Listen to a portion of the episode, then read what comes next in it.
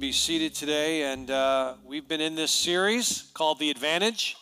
Uh, we've been talking about the advantage that the Holy Spirit brings to all of our lives. And uh, man, there are so many. And so we're looking forward to talking about that today. Uh, I'll just say this I'm going to share a lot of scripture with you today. So I want to encourage you, smartphone, iPad, whatever, Bible, whatever you use to look at the scripture. Uh, I want you to have it out and be ready, all right? Because we're going to look at it. Some of the stuff will be on the screen, but uh, we welcome you today and thank you for for being here. Uh, we welcome in our GT Live listeners. Can we do that? Can we welcome in those that are watching maybe around the world? Um, Melissa, our communications director, said, Man, I was in Romania and watching the service. Uh, Scott's on his way home today from Honduras with the team. So just amazing that wherever you are in the world, you can um, you know, tune in to what's happening here at GT. So we're really grateful for that. Kutztown, I will say this: uh, we're not streaming this service to them today because they've done a training all morning. And what I want to really encourage the West Lawn location to do, I'm asking you to make this commitment. Can you, for the next couple of weeks in your prayer time, when you spend time with God, pray for Kutztown? Uh, our prayer is that we're reaching northern Berks. You heard Selena, like glow in the dark, all around Berks County. We love Berks. Uh, and so when you wear that band, uh, pray for Glow in the Dark, pray for Berks County, but also pray October 13th. We're going to be launching two services up at Kutztown. No longer are they going to be meeting just at 10, but they're going to be meeting like we do at 9 and 11. So, how many will make that commitment? You're going to pray for them. Pray for them. They're doing training today. Uh, some of our team is up there today just encouraging the volunteers because when you do i remember when we did three sunday morning services our first one started at 745 uh, and I remember the first week we did that, I thought, I don't know if I can keep doing this. Uh, but you know what? We did that for eight years, and I just thought, you know, God's faithful. So let's pray for Kutztown, and uh, we're looking forward to October 13th. But for today, um, the message is the advantage of the Holy Spirit in our life is this He counsels us. And so today I'm going to talk uh, a little bit about coaching. And uh, how many have ever had a coach in your life? All right. Uh, so I'm going to talk about that a little bit. Uh, one of the great mentors or coaches that I, over the years, Chuck Swindoll, years ago, pastor had a radio program. Here's what he said He said, There is no counsel like God's counsel. There's no comfort like God's comfort, no wisdom more profound than the wisdom of the scriptures. And I just was thinking about that. You know, there is no counsel like God. You know, you can get an opinion, you can get someone's thought. I mean, that's all good. But there's no counsel like God's counsel. There's no wisdom like the Word of God. And we were talking about that last week. Coaching is a big part of what we do here at GT. Um, we do that with people spiritually. We mentor them. Uh, you know, how many are in a life group? If you're in a life group, you know what coaching is about. You speak into each other's life. You pray together. You do life together. It's a powerful part. And coaching was a big part of my life. Uh, you know, I grew up as an athlete, you know, whatever. And I, I remember our family, my dad was the coach. Uh, and so it's interesting when your dad is the coach, and he wasn't just, he was the head coach. So when he told me to do something, he told the team to do something, I better do it. You know, it's tough when you get grounded at baseball practice. You know what I'm talking about? And so he was the coach. And uh, it's funny, I, I remember my dad got into coaching, and years later, and I said, Dad, listen, just want to call a little time out here for you. I said, You realize maybe coaching's changed a little bit. Like I was a catcher, and we'd do batting practice for like three hours. I said, if you coach the way you did back in the day, they're going to arrest you. I'm telling you right now. I said, there's no, particip- no participation trophies. Uh, there were no snack mom snack moms in my day. Uh, I'll never forget. I was coaching the boys. We're raising them there in little league, and we're getting hammered that day, 14 to nothing. This team is killing us. I forget. We were playing at Wyomissing, and they were killing us. And this boy runs up to me, and goes, "Coach," he said, "What's for snack today?" And I didn't call him Sunshine, but I said, Bubba, I said, I, I don't know who the snack mom is today, and I don't know what the snack is, but here's what I do know. We're losing 14 to nothing. So go grab a bat and get a hit when you get up there, all right? And I, I, I get the idea, you know, I've seen, I see, how many have seen parents go the other direction? Where it's like, I told my dad too, I said, when you get back into coaching, your problem isn't going to be with the kids, it's going to be with mom and dad. All right? So coaching has been a big part of my life. And um, and so you know, I remember you know like now they have these. What are these little things called? They spin around. They're called what are they called? You'd like fidget spinners or something. Well, I know I talk to the old people a lot. Uh, this was my fidget spinner. I'll never forget, man. Back in the day, growing up, I'm going to show you how old I am. Tuesday night, watching Happy Days. Yeah, a lot of old people in here tonight. I can hear today. Uh, welcome back, Kotter. Some of you are like, Welcome back, Kotter. What's that? It's a great show. It was a great show, right? And I would just sit there with that baseball. And, you know, even when I was there, my dad was always coaching me. In fact, I often say, I think one of the only reasons I got drafted in pro ball was because of my dad's coaching. I really believe that. I, you know, he helped me achieve. And so I'd sit there holding the ball. I'd have my Decker on, watching Happy Days, Fonzie doing his deal, and I'd be pulling the ball out of the glove and always trying to get four seams because a pitcher wants the ball to move. He throws a changeup, he throws a fork ball, but a catcher, you know, you always want to throw the, the way you hold the ball, the basic thing of just, that's a big deal. None of this sidearm stuff. Had to get my arm up. I was a catcher, and my dad was always coaching me. So I'd sit there watching Happy Days, Welcome Back, Kotter, and I'd be pulling the ball and just grabbing four seams so that I could do it without even thinking about it. All right. Uh, coaching was yeah, it was a big deal. I remember when I, you know, we'd have practice, like I said, for our three and a half hours, uh, half a day Saturday. We'd never go on vacation until the baseball season was over. I'll never forget, like, you know, and I know I'm not, whatever, don't, don't email me. I get it, life's different. But you go in the middle of June. We never went in the middle of June. We went when baseball season was over. And we'd be in there, you know, taking batting practice. And one of the big things in baseball is you'd be you'd be fearful of the ball. You know, I mean, there's this nine-year-old out there. You know, he can't even hardly do whatever, and now he's throwing a baseball near me. And I remember my dad saying, "Don't be afraid of the ball. You know, don't step in the bucket. You got to step right into it. And so coaching was uh, obviously a big part of my life. And so, so many things. I was a catcher, you know, I was husky. Some of you are going to get that. I didn't run fast. I wanted to be the pitcher. I wanted to be the shortstop. I'm not, no, Brian, you're going to catch. All right? And you need a good catcher in Little League. I'm telling you right now, I've seen teams that didn't, and they run around. So I had a good arm, whatever. And uh, when you're catching, so now you're back there, this nine year old throwing the ball at you. There's a guy swinging at the ball. The temptation as a catcher, it's called to flinch. You want to just go like that. You're like, Eesh. I mean, even though you're covered with gear, it's just, it's like not this normal reaction. And you just had to sit back there and relax and catch it. Well, you know, after years, you just, you get used to doing that. So coaching was a big part of my life. So here's the deal. When you, when I say the word coach, What's the first picture in your mind? What is it? Football. You, you think of a person, you think of a coach, you think of a whistle, you think of someone like, come on, do that better. You think of someone maybe yelling. You don't think of a snack mom or a participation trophy. I mean, you think of a coach. You think of Andy Reid. Can I tell you, when you look up the word coach in Webster's, it's not the first definition. The word coach in the 1800s meant it was like a carriage with four wheels and a horse. And the guy would get in the coach and they would take you where you need to go. So I have a couple pictures up here. That's the coach. And then there's Doug Pederson. Yeah, I knew that. I knew that would cause division in the church today. And I got to tell you this I, am a loving pastor. I'm a, I really am a loving pastor. My closing quote today is going to be from another coach, Tom Landry. Boy, there are no Dallas fans in here? Man, I thought at least the Cowboys would say, oh, all right. Let's just do this. I'll be really loving. How many are Steelers fans? Okay, leave your hand up. We're going to pray for you guys right now. DJ, put your hand up, man. We're going to pray for you, dude. I, I didn't put Tomlinson up there because I don't know that he's really coaching that well right now. Not really a good example all right? But when you think about coach, it's not just a four wheel carriage with a horse. Here's what I want you to remember about a coach whether it's football, baseball, whatever it is, I want you to think about a coach getting you where you need to go.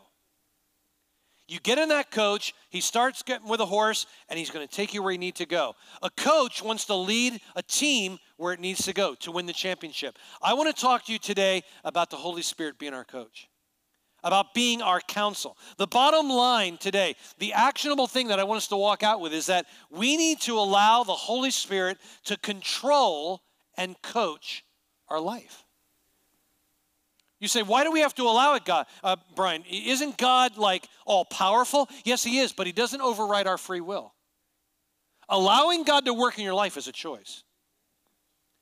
As I say all the time, Christianity is not about more information. Oh, just another sermon, read some more scriptures. No, Christianity is about a decision.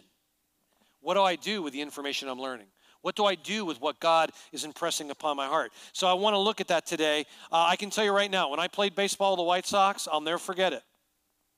Graduate on a Thursday night, get drafted Friday, sign my contract Saturday, Monday morning. I'm 18 years old. I walk into the, the locker room of the Chicago White Sox, Sarasota, Florida. There's some big boys in that room, some strong guys, some very talented guys. I'll never forget seeing Greg Luzinski, the bull. I was this little 18 year old pencil neck, and I'm like, wow, how, you know. And I can tell you this in my three and a half years with the White Sox, a lot of talented guys, a lot of strong guys, very gifted. But you know what I also saw? Some very uncoachable guys. Individuals that wouldn't take advice. I had this one guy, he was, man, slapped together, could hit a baseball, had an arm like a cannon, but you know what his weakness was? He could never be coached. He had an attitude. One of the quotes I've often used as a pastor at GT, I don't even know who originally said it, but I, I've always stuck in my mind. Your altitude will always be determined by your attitude. The way you think, it's not just action, it's not just strength, it's how we think, it's how we live. The Spirit of God wants to counsel us in our thinking. You say, well, we've seen a lot of football players, we see all the news reports, very talented, very gifted, making millions of dollars, but somewhere they're not connecting it. Their attitude is horrible, their behavior is not right. But you know what? It's not just in sports. I've seen that only not in a locker room, I've seen that in church. I've seen that in ministry. I've seen it in my own life, haven't you? Where we tend to not want to go. The song we were singing, God lead me, God's not always going to lead us to a comfortable place. He's not going to always lead us to where we think we should go. I used to always tell my boys, it's when from the time they're little on up, you've heard me say it many times, to say, well, what do you want to do when you grow up? You know, the more important question is, what does God want to do with me when I grow up? The main text we're using, John 16, 7. I'm not going to preach from it today, but here's what we read last week in the New American Standard Bible, but I tell you the truth, Jesus speaking. Jesus said, I tell you the truth, it is not, it is to your advantage that I go away. If I do not go away, the helper, the paraclete, the Greek word paraclete, helper, will not come to you. But if I go, I will send him to you. The paraclete, the helper, the counselor, the comforter. That's the translation of paraclete. And it was just like destined to be. Now, when Jesus Christ, think about it, he, he rises from the dead. He rises from the dead. And I thought, what an amazing thing. They see him dead on the cross. He wasn't just, not lethal injection, not a gunshot. They saw him hang on that cross for hours. He was dead, crucified, dead, and buried, the Bible says. And the Holy Spirit rose him from the grave. You know the other powerful thing I think about? The ascension. That to me would have probably struck me harder than even the resurrection because now they're with him for 40 days. He's showing himself, he's talking, he's teaching. He said, I'm not a ghost, feel me. You know, I'm, I'm in my resurrected body. But now they're out on the Mount of Olives. And Jesus talking to them about the kingdom and how he's going to always be with them. And he begins to ascend into heaven. How many of you, that, that would have freaked you out. How many, you see him floating up into the sky?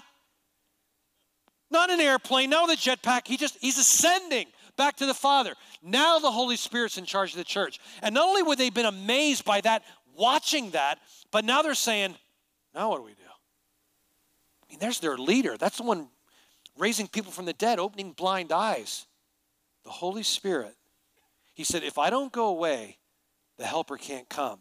The counsel of God can't come. The coach, the one who's going to lead you, he led them into deeper understanding. He's the one that gave, me, they gave them confidence during their tribulation, during their persecution. It was the Holy Spirit.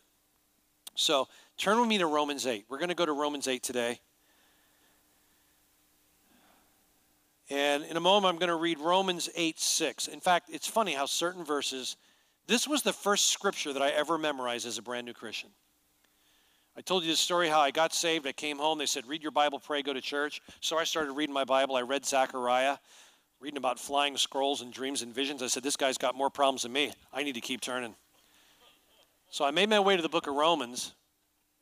And this is the first verse that I ever committed to memory. Romans 8 6. So letting your sinful nature control your mind leads to death. But letting the Spirit control your mind leads to life and peace. Notice the word let. Who wants death? Nobody wants death. Who wants life and peace? We all do. The Spirit of God said, if you let God lead you, you'll have life and peace. If you let your sinful nature lead you, it's going to lead to death. That's why we've got to let the Holy Spirit coach and control our life. And so here's the big question I would ask you What controls your thinking? Who controls your thinking? You say, well, Brian, come on. I mean, that, that's, that's simple. I do. I control my thinking. I mean, isn't it funny at times how you think sometimes, can I really control every thought that comes in my mind? Like when you meet a certain person? I, I know you understand this because we've all had these encounters where you meet someone, you're saying, man, what a great guy. I remember the first time I met Greg Hubbard. First time I ever met Greg Hubbard. I mean, you see him up here sweating, preaching, spitting, and all that stuff. First time I ever meet him, I'll never forget it. Um, I'm meeting him, you know, new evangelist. I'm the young kid. I'm, I'm taking him to the Econo Lodge because he's going to be with us for three nights. And I drop him off the Econo Lodge. I'm talking to him, and, and uh, I'm, I'm at the front desk. And uh, I hope Greg sees this because I'm still, my counselor's working me through it, but still. I, I asked for a king size bed, blah, blah, blah, non smoking room, and we come outside the Econo Lodge, and Greg goes, I said, Man, I hope everything's okay for you. You're looking forward to these great nights. And Greg says, Hey, one thing, he said, uh, we, we never get a non smoking room. He said, Robin just likes after a service just kind of unwind and just light up one and just relax. And I was like, I said, Hubbard, I don't really know you, but I like you even more now because I get the locker room sarcasm, and I was like, we just became bosom buddies right there, right? Um, and don't email me. Robin doesn't smoke or relax that way, but anyway, so she's probably laughing her head off right now that I even told it. But I, I can tell you, every time I'm around Greg, I thought, what a great guy. What a great heart. Have you ever felt that when you talk to someone? What an encourager. And then there are other people.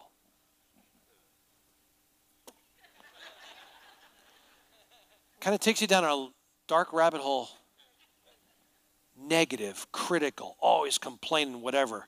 And, you, and rather than saying, "Oh, what a nice person," I just I and listen, you, listen. I'm a pastor, but I'm a human being. I say, "What a jerk." You say, "I never think that." Well, I bet you do. Isn't it amazing how people can influence how you think? It could be a spouse, it could be a kid, it could be a coworker, it could be another person in church. It could be the guy at the red light who doesn't move when it turns green. It's amazing how that affects your thinking. I Want to go to the horn?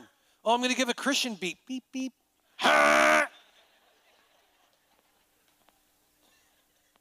Does Satan influence our thinking? You better believe he does. The most powerful organ in your body is your mind, it's between your ears. Lust, greed, hatred, where does that where does that begin? In our thoughts, in our mind. The Bible says in James, James 1:14, temptation comes from our own desires. You know, I'm, I'm going to speak to the old people again. Happy days. Welcome back, Kotter. What about uh, the Jeffersons? You know, who was it, the guy? Flip Wilson. The devil made me do it. Yeah, the old people are laughing. They remember that. I won't call you out, but I see you giggling. I don't have to. No, the devil doesn't make you do it, but the devil tempts you to do it. Temptation comes from your own desires, which entice us and drag us away. These desires give birth to sinful actions, and when sin is allowed to grow, it gives birth to death. So you see, it's desire, it's thought. When you give in, it grows, it brings forth death. Now, the important thing is, if you're a new believer, you say, Well, man, I've been tempted. We've all been tempted. Temptation is not a sin.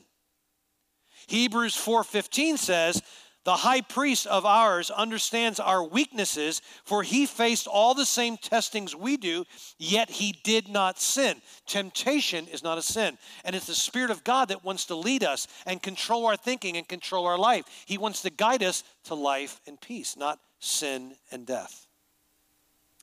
Anyone that ever tells you, well, Christians don't sin, two things. They don't ever read their Bible, and they really haven't lived a true life. We've all sinned, we all fall short. The reason I'm having you go to Romans 8 today is that the Holy Spirit dominates Romans 8. To me, Romans 8 is like the high point of this great book. book of Romans is such a powerful book, and chapter 8 is just dominated by the, the word you'll see how many times you see the Holy Spirit. Romans 8 teaches us this there's no condemnation, there's no obligation, there's no separation. The Holy Spirit's come to give us life. Romans 8 talks about ownership.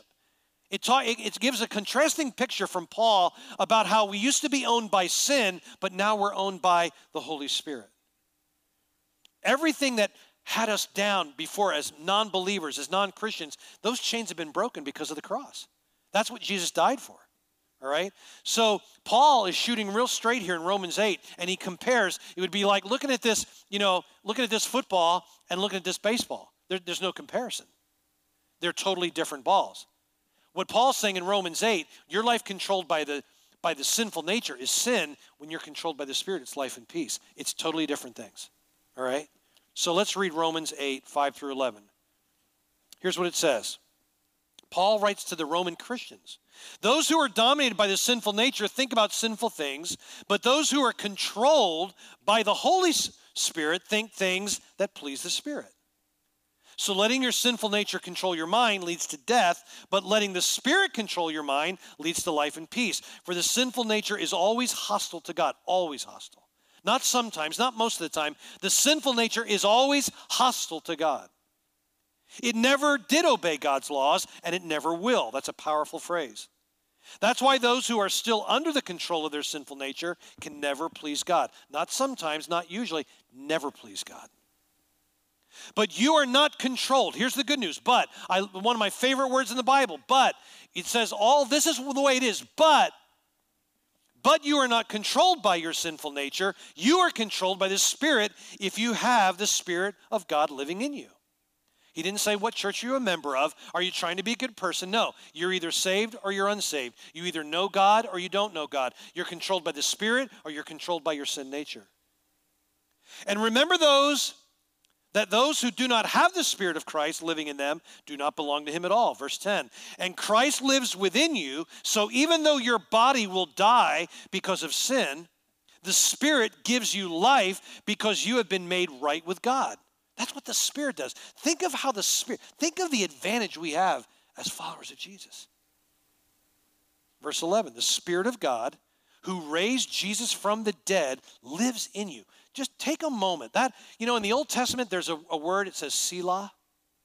It's kind of a musical term, just to t- stop, rest. It's like a quarter rest, a half rest. Just stop playing and listen. Listen to that. The Spirit of God who raised Jesus from the dead lives in you. He doesn't, he's not out, he doesn't in this church. He lives in our lives. We're the temple of the Holy Spirit. And just as God raised Christ Jesus from the dead, he will give life to your mortal bodies by the same Spirit living within you. I have two simple points. Here's one What controls and coaches your mind? Is it the sinful nature or is it the Spirit? That's what verse 5 says. You say, Well, I know the Ten Commandments. I, have got to memorize. I know what's right. I know what's wrong. Listen, many times we do know that. But knowing it and being able to live it is completely different. In fact, the more you know about the Ten Commandments, every one of us in GT Live here, I don't care how you're listening to this service today, I can tell you this we've all broken the Ten Commandments over and over and over. You know, it's kind of like when you have, you say, man, look how, look how white that sheep is when it's next, you know, but you put it next to that green grass, it doesn't look that white. The Ten Commandments, you know, man, you know, it doesn't seem that hard. No, listen, we can never fulfill the law without God's help. Sin is the driving force in our decisions as unbelievers. Selfishness is the filter for the direction of our life. You say, now come on, Brian. You're saying like we've all listen, we've all met people that don't know God that are more Christian than some Christians who claim they know God, right? We all know that. I used to think about that of my grandmother years ago. She, she was not a believer, but man, sweet, never gossiped, never. She just was really kind, but she didn't know God. Thankfully, she's come to know God, but selfishness is the filter for the unbeliever. Look what it says in verse 7 For the sinful nature is always hostile to God. It never did obey God's laws and never will. So it's, it's always, these two things fight each other. It's like they, they fight. The spirit and the sinful nature fight against each other. Bible says you can't please him without it. Now, I want you to go to Ephesians. Go with me to Ephesians because here's again a great word picture. Ephesians 2. I'm going to read it quickly because we don't have a lot of time. Ephesians 2 1 through 5. Here's Paul now writing to the Christians in Ephesus. He said, Once you were dead because of your disobedience. He didn't say you were sick, you weren't a little whatever. No, you were dead in your trespasses, in your disobedience, and your many sins. You used to live in sin just like the rest of the world, obeying the devil, the commander of the powers in the unseen world. He is the spirit at work in the hearts of those who refuse to obey God. There is good and there is evil. We're going to do a series in the fall. It's called Supernatural. There's a lot of things in this world you never see. We can hear Fox and hear CNN, but I want to tell you there's an unseen spiritual world that's, that really is real. And Paul's telling the Ephesians it's the devil who guides these powers against resisting God. Follow, he said, all of us used to live that way. All of us, not some of us. You say, well, I'm a nice person. My, my wife, Lynn, she grew up in church. I always say she was delivered from M&Ms and Kool-Aid. I mean, four years old, she received Christ. We were born into sin. Goes on to say, by our very nature, we were subject to God's anger just like everyone else. But, there it is again, but, verse 4, but God is so rich in mercy and loved us so much that even though we were dead because of our sins, He gave us life when He raised Christ Jesus from the dead. It's only by God's grace that you've been saved. That's why we need to let the Spirit of God control and coach our life. All right? It's funny. In Romans uh, 8 5, it says, when, when the, the Spirit like dominates or controls your mind, it says to those, actually, it talks about the enemy doing that because sinners, it's like their minds are set. Uh, I mentioned my dad earlier. You know, he was a coach and, and was a big part of my life. My dad worked with concrete. Anybody work with concrete in your life? Uh, 41 years, Berks Products, that's what he did. And, and when I came home in the off season or I was off, I'd you know, I'd work there too. I'd be finishing concrete, doing whatever. I, I love it. It was a great job. Run that front end loader, you know, take my shirt off, get some sun, dumping sand, stone, and all that into it. How many know that when you mix sand, stone, water, and cement, what happens? It gets really hard. And I used to think to myself, man, my dad had a tough job. I mean, I know, like, you get a Domino's pizza and the pizza drops and it flops over, they'll get you a new one. When you pour concrete somewhere, it gets hard. Paul says that an unsaved person in their thinking is like that concrete. They become set in their minds. They think differently about sin. I mean, we've all been around people that don't know God. I remember one day at Berks Products. So I'm there working, I'm running the front end loader. They brought this building truck in, so we were unloading this lumber off the truck. And this guy, I mean, I'm 17 years old. This guy is cursing a blue streak. F bomb this, F bomb that. He mentioned, he mentioned God's name so many times, I thought I was in a, a church service. JC this. You, you know what I'm talking about. He remembered that my dad was a Christian and that I was a ball player, and he went, Oh, he said, Man, I'm so sorry. Like, this is like 15 minutes into it.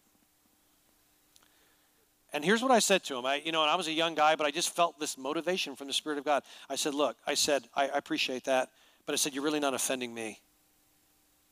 I said, You're offending God you're using his name in vain. I, you know, because what, what happened was we're loading this stuff, and we're loading, and, and he pinched his thumb on this board, and he's like, uses God's name in vain. I said, now think about this. I said, I'm getting pretty whatever as a 17 year old, but I said, why didn't you say, oh, Buddha? Oh, man. Confucius, that really hurts. Wow. Man, Muhammad. That's literally what I said to him. I'll never forget it. This is like 48 year old dude going like, you know, I never thought of that. I don't know. Maybe he's cursing Muhammad's name to this day. I don't know. But it's just, it's, it's by nature. You, you should never look at a sinner and say, I can't believe they did that. That's what sinners do. That's what we did before the grace of God reached our life. We're just, you hear me say, we're just beggars showing other beggars where to get the bread. It's not that we're good enough or, oh, we're not like those people. No, we are just like those people. It's only the grace of God that changes our life. But here's the advantage. Here's the advantage. Are you ready? Let your mind be controlled and coached by the Holy Spirit. We need to allow that. Because when you do, the Bible says you'll have life and peace. Jesus said, if you're not born again, you'll never enter my kingdom. I mean, think of that conversation. I'm talking to a guy at Berks Products about using God's name in vain. Think about Jesus talking to Nicodemus. Nicodemus is a Pharisee, man. He knows the law inside and out. He comes to Jesus at night and, and, he, and he's saying, I, I, I want to be for you. I, I know the things you're doing. It's got to be from God. What, what does it mean? What are you talking about? He said, Nicodemus, unless you're born again, you will not enter the kingdom of heaven. And remember what Nicodemus said? He didn't get it. And you can't blame him. He's saying, What must I do? Crawl back into my mother and be born again? He's saying, No. That's what it says, verse 4. Read it. I'm not making it up. I don't write the paper, I just deliver it. I'm a newspaper boy. That's it. He said, No, you've got to be born of the Spirit. Human beings can reproduce human beings, but God wants to birth you in the Spirit. He wants to change your life. And that's the difference because it's not a matter of knowing right from wrong. What really it is, it's a matter of letting the Spirit of God take you into a new realm. Your sinners are going to sin. But once you know Christ, you can be controlled by the Holy Spirit. What an advantage that is. And then we got to let Him coach and speak to our life. I'm going to take you to one more verse before I close Galatians 5. Galatians 5. Listen, this battle always goes on. And I don't know why I'm always making the football the center and making the baseball the spirit. I don't know. I did play football too, but these things always battle. And even once you're a Christian, that doesn't mean that you're never gonna, you're gonna be tempted, you're gonna sin, you're gonna have failings, all right? So we've got to let the Spirit of God lead our mind and our thinking. Galatians 5, verse 16, New Living Translation, here's what it says. So I say, Paul's writing now again. He's writing to believers, he's writing to Christians. He said, So I say, let the Holy Spirit guide your lives. That's our bottom line today. Let the Holy Spirit guide your life. Let Him control your thinking. That's what Paul is saying then you won't be doing what your sinful nature craves. So your sinful nature wants to do this. Don't let that control, let the Spirit control your mind. The sinful nature wants to do evil, which is just the opposite of what the Spirit wants. So these two things are going to always fight. And the Spirit gives us desires that are opposite of what the sinful nature desires. These two forces are constantly fighting each other. You, so you are not free to carry out your good intentions. Look at verse 18. But when you are directed by the Spirit, you are not under obligation to the law of Moses. When you follow the desires of your sinful nature, the results are very clear. Paul's saying, look, it's pretty simple. When you follow the sinful nature, here's what's going to happen sexual immorality, impurity, lustful pleasures, idolatry, sorcery, hostility, quarreling jealousy, outbursts of anger, selfish ambition, dissension, division, envy, drunkenness, wild parties, and other sins like these. He's talking to Christians. He's saying if you let your sinful nature in control, this is where it's going to take you. But then he says, Let me tell you again. He says this He says, As I have said before, that anyone living that sort of life, the New King James says, anyone that puts this lifestyle into practice, we all sin. We all sin. Raise your hand if you sin. Thank God for the grace of God. But it's different when you practice the lifestyle, when you live that lifestyle. It's not just, no, that's just, this is who I am. Then he says, you're never going to inherit the kingdom of God. Look what it says in verse 22. I love it. But, but, everyone say, but, but, the Holy Spirit produces this kind of fruit in our lives love, joy, peace, patience, kindness, goodness, faithfulness, and gentleness, self control. That's what the Spirit brings.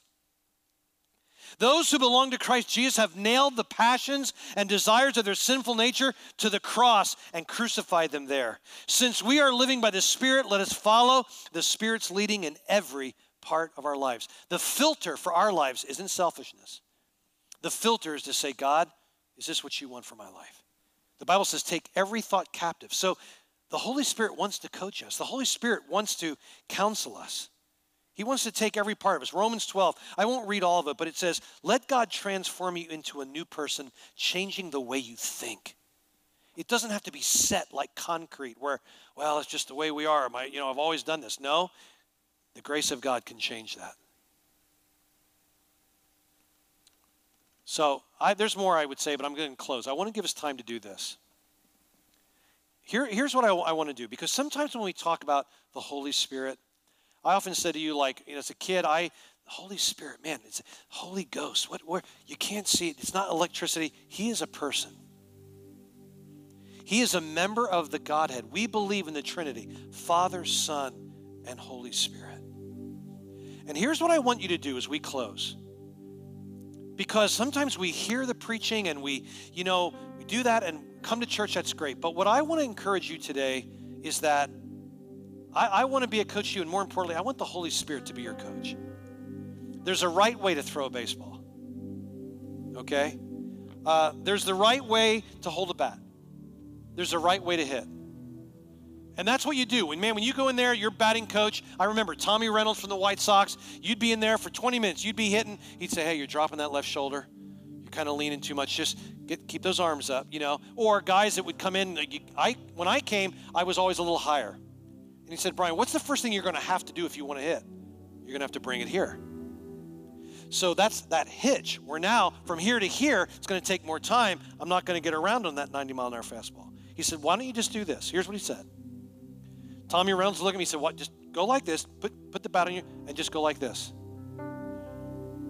How about right there? Here's what I want to say to you today. What is the Holy Spirit saying to you?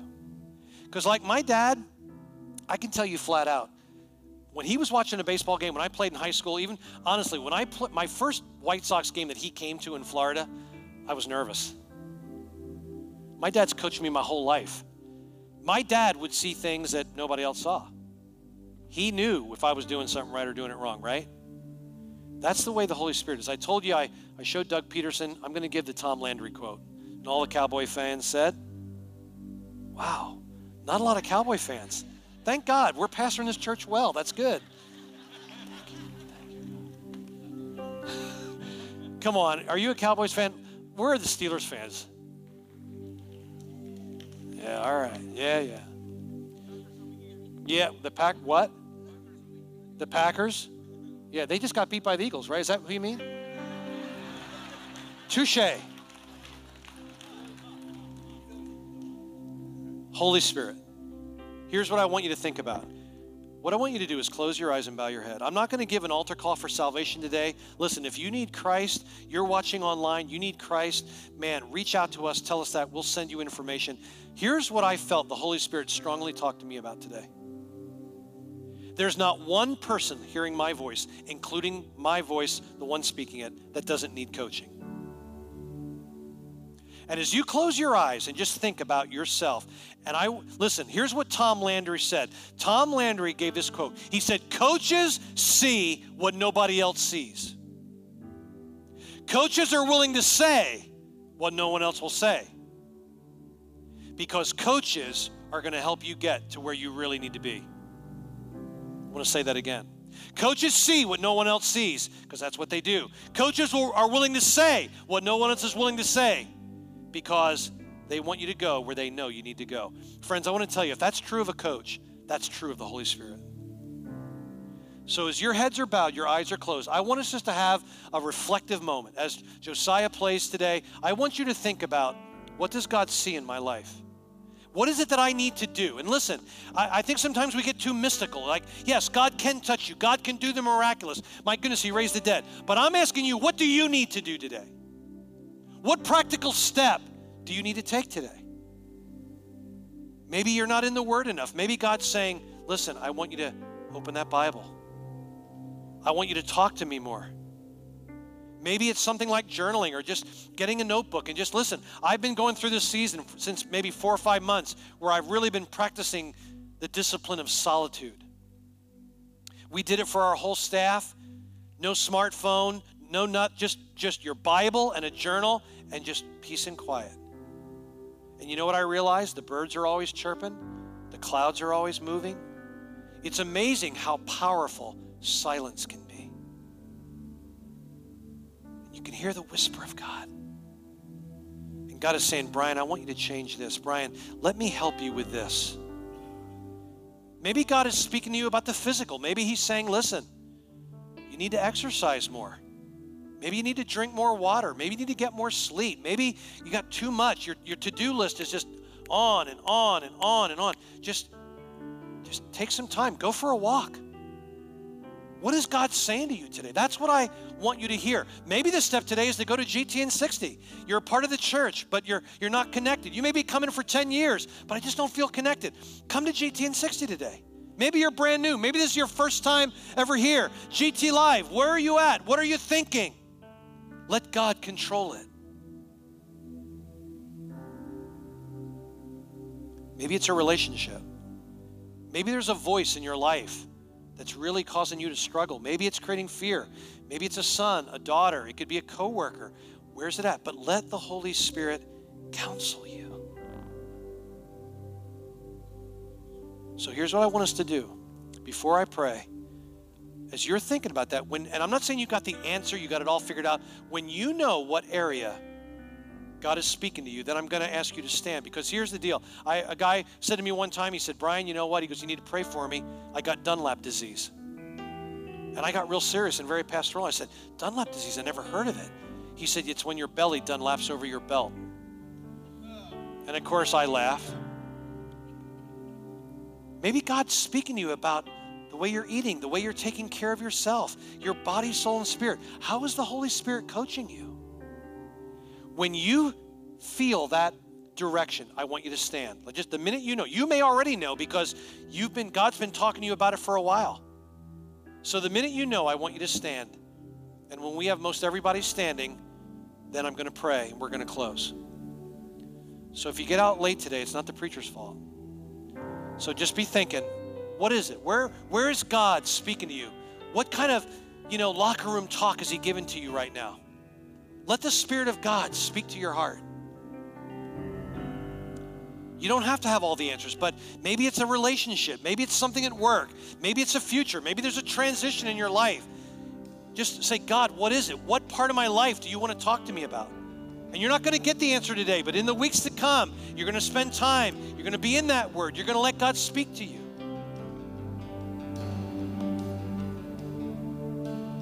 Speak to us, God.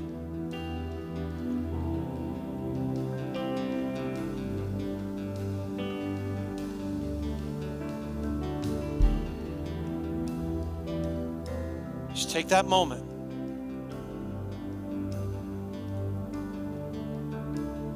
Take that moment.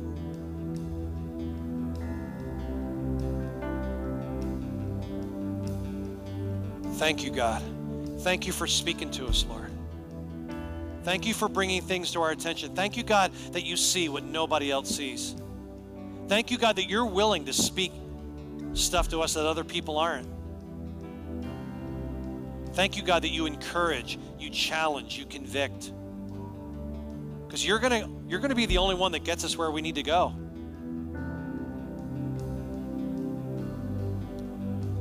Listen, you may not get it today. You may you may not feel it before we pray. Then just remain seated. Just make that a sign to say, God, I need to hear from you. I need to know what it is. We're going to pray. Father, I thank you today. I thank you that you sent Jesus. But I thank you that after he ascended, you sent the promise of the Father. I thank you that you sent the Holy Spirit to remind us of what Jesus said, to teach us things, God, deeper about the gospel. Thank you that you give us strength to live out the Christian life. And Lord, we want to submit our control, God. We want to surrender. God, we as it were lift our hands. We surrender to you. We don't want to surrender to the sinful nature, God. That leads to death. We're asking you, God, today for life and peace. We're asking you for wisdom in the next steps we take, God. What do you want from us, Lord? That's what we want to know. We're going to be faithful to do it by the power of your Spirit, to give us more love, more joy, more peace, more gentleness, more self control. God, speak to your church today, online, wherever they're listening today. God, may we hear your voice. Lead us, God, to that place. Help us to take that step. In Jesus' name I pray. And if you believe that in your heart, you really do, say amen. I'm going to ask us all to stand, and here's what I want to say to you. Maybe you didn't feel that direction. Maybe you didn't know exactly what area God, but here's what I would say for those who did. When you take that first step, I want you to just think about that's going to be the step that I'm taking to where God wants to lead me. For some of you, it's going to be right through those doors to GTN 60. For some of you, it's going to be go and make a phone call and talk to someone. For some of you, it's going to be I need to forgive that person. I need to ask for their forgiveness. I don't know what it is the Spirit of God said to you, but isn't He a great coach? Now, I'll say this I was a baseball player, and I'm going to close with this. In baseball, you know, we didn't do a lot of locker room talks. You know, it was 162 games, long season. We weren't going to do the rah rah, you know. But how many football players in the room? All right. How many, you know, the locker room talks? Uh, I want to encourage you today. Th- just think of this as a locker room talk. Whatever God has spoken to you, He's going to lead you to that. And it may not be nice, it may not be easy. The team may be big, the enemies may be big, but I want to tell you, God is faithful. All right? So be blessed as you go out these doors. When you take that first step, just think about where you're headed. Love you guys. God bless you. Listen to Bobby as we worship.